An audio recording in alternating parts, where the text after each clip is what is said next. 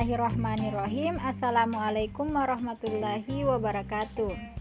Halo, perkenalkan nama saya Haslinda Supriana, nomor stambuk D200400023. Saya dari prodi PGSD kelas A semester 2.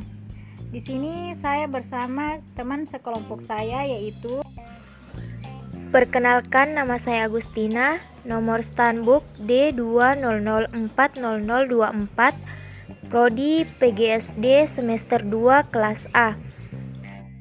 Di sini kami berdua akan membahas tentang hakikat bahasa, sejarah bahasa Indonesia, kedudukan bahasa Indonesia, dan juga fungsi bahasa Indonesia. Nah, yang pertama adalah hakikat bahasa. Apa sih hakikat bahasa? Nah, menurut kami, hakikat bahasa adalah suatu sistem yang diucapkan oleh alat ucap manusia, baik itu berupa bunyi, lambang, tanda, atau kode yang dilakukan seseorang sebagai ekspresi diri maupun sebagai media penyampaian ide, gagasan, maupun maksud seseorang. Nah, setelah kita membahas tentang hakikat bahasa, selanjutnya kami akan membahas tentang sejarah bahasa. Sejarah bahasa ini pada awalnya menjadi bahasa resmi negara Republik Indonesia yang berasal dari bahasa Melayu, salah satu bahasa daerah yang digunakan sebagai alat komunikasi yang digunakan masyarakat di daerah Riau dan sekitarnya hingga saat ini. Berdasarkan bukti-bukti sejarah, pada abad ke-7 sebelum Masehi, bahasa Melayu sudah ditemukan, ditandai dengan banyaknya prasasti atau batu bertulis yang ditemukan dengan bertuliskan menggunakan bahasa Melayu. Seiring berkembangnya zaman, pemuda yang aktif dengan pergerakan nasional di era 1920-an menyadari betapa pentingnya persatuan menghadapi jajahan Belanda. Keinginan mereka itu tercetus dalam Kongres Pemuda Indonesia yang dilangsungkan di Batavia atau saat ini sebut Jakarta pada bulan Oktober 1928. Salah satu keputusan Kongres adalah pengakuan untuk menjunjung bahasa persatuan yang bernama Bahasa Indonesia. Jadi, dalam Kongres Pemuda Indonesia yang pertama disepakati bersama bahwa itu menjadi bahasa nasional, yaitu Bahasa Indonesia. Selanjutnya, sejarah bahasa Indonesia pasca kemerdekaan. Sehari setelah kemerdekaan Republik Indonesia, yaitu pada tanggal 18 Agustus 1945, bahasa Indonesia lahir sebagai bahasa negara saat disahkannya Undang-Undang Dasar 1945. Ditetapkan pula lah bahwa bahasa negara itu adalah bahasa Indonesia. Nah, itulah tadi sejarah bahasa Indonesia ya. Selanjutnya, kedudukan bahasa Indonesia itu ada dua ya. Yang pertama sebagai bahasa nasional, yaitu bersumber pada Sumpah Pemuda yang ketiga yang berbunyi, "Kami putra dan putri Indonesia menjunjung bahasa persatuan, yaitu bahasa Indonesia." Selanjutnya, bahasa Indonesia sebagai bahasa negara. Ini bersumber pada Undang-Undang Dasar 1945 Bab 15 Pasal 36 yang berbunyi, "Bahasa negara adalah bahasa Indonesia." Apa sih fungsi bahasa Indonesia itu? Menurut yang kami ketahui, fungsi bahasa Indonesia itu ada 3. Pertama, fungsi bahasa Indonesia secara umum. Kedua, sebagai bahasa nasional. Dan yang ketiga, fungsi bahasa Indonesia sebagai bahasa negara. Baik, fungsi bahasa Indonesia secara umum itu ada 4. Yang pertama, yaitu untuk mengekspresikan diri, maksudnya kita mampu mengungkapkan pendapat kita, gagasan kita, perasaan kita dengan menggunakan bahasa kita, dapat menyatakan secara terbuka segala sesuatu yang tersirat di dalam hati dan pikiran kita, seperti itu. Berikutnya, sebagai alat komunikasi, fungsi ini merupakan sebagai akibat lebih jauh dari fungsi ekspresi diri. Nah, pada saat menggunakan bahasa, alat komunikasi berarti bertujuan agar pendengar itu memperhatikan pembicaraan kita. Lawan tutur kata kita mengerti maksud kita. Nah, seperti itu.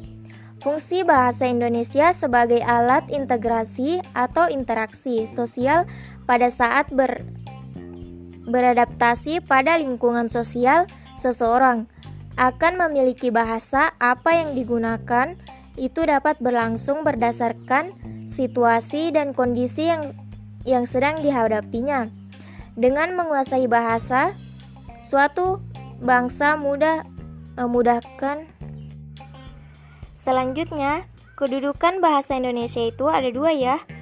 Yang pertama, sebagai bahasa nasional, yaitu berasumber pada Sumpah Pemuda yang ketiga, yang berbunyi, kami putra-putri Indonesia menjunjung bahasa persatuan, bahasa Indonesia. Selanjutnya, bahasa Indonesia sebagai bahasa negara, ini bersumber pada Undang-Undang Dasar 1945, Bab 15, Pasal 36, yang berbunyi, bahasa negara adalah bahasa Indonesia.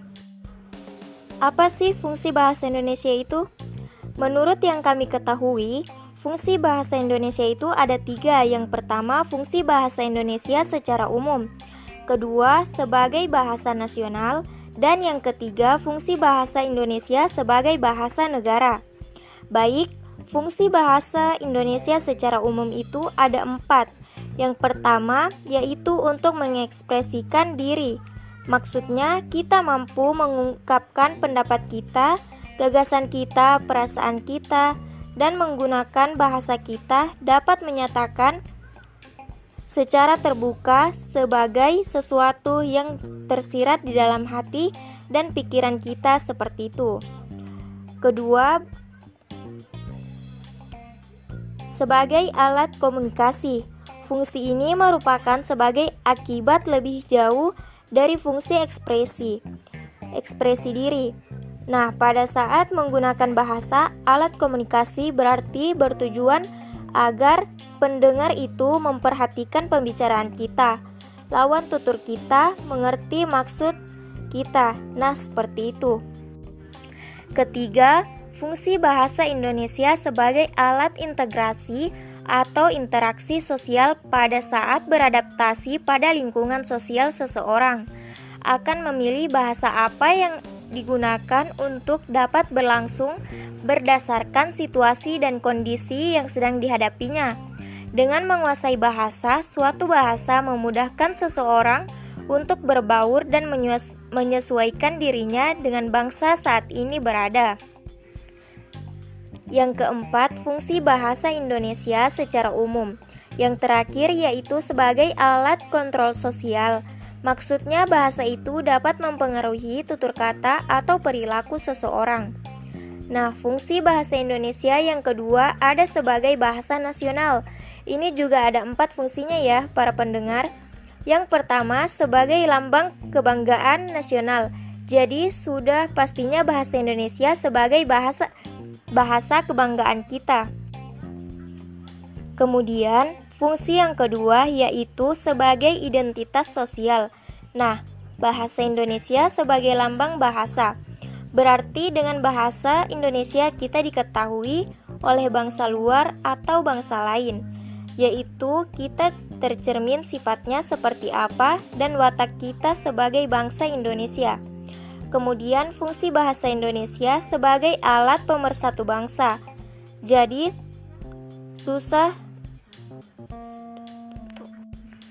Kemudian fungsi yang kedua yaitu sebagai identitas sosial. Nah, bahasa Indonesia sebagai lambang bahasa. Berarti dengan bahasa Indonesia, kita diketahui oleh bangsa luar atau bangsa lain, yaitu kita tercermin sifatnya seperti apa dan wataknya kita sebagai bangsa Indonesia, kemudian fungsi bahasa Indonesia sebagai alat pemersatu bangsa.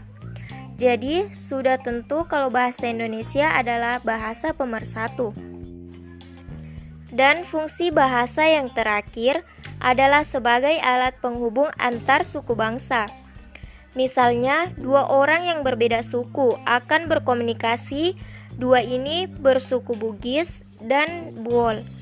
Mereka tidak akan menjalin sebuah komunikasi yang baik apabila mereka menggunakan bahasa suku mereka masing-masing.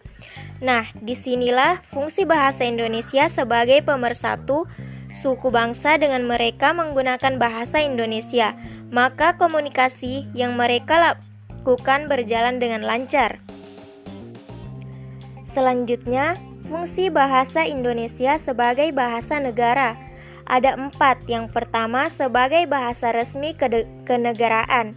Ini tertuang dalam Undang-Undang Nomor 24 Tahun 2009, yaitu pasal 27 dan 28 yang berbunyi: keputusan-keputusan, dokumen-dokumen, surat-surat resmi yang dikeluarkan oleh pemerintah dituliskan dalam bahasa Indonesia. Fungsi yang kedua sebagai pengantar dalam dunia pendidikan, dipakai sebagai pengantar dalam pendidikan mulai dari TK hingga tingkat perguruan tinggi. Konsentrasi pada pemakaian bahasa Indonesia ini sesuai dengan Undang-Undang Nomor 24 Pasal 29 yang berbunyi, bahasa Indonesia wajib digunakan sebagai pengantar dalam dunia pendidikan nasional. Yang ketiga sebagai bahasa resmi dalam hubungan tingkat nasional. Yang ketiga sebagai bahasa resmi dalam hubungan tingkat nasional.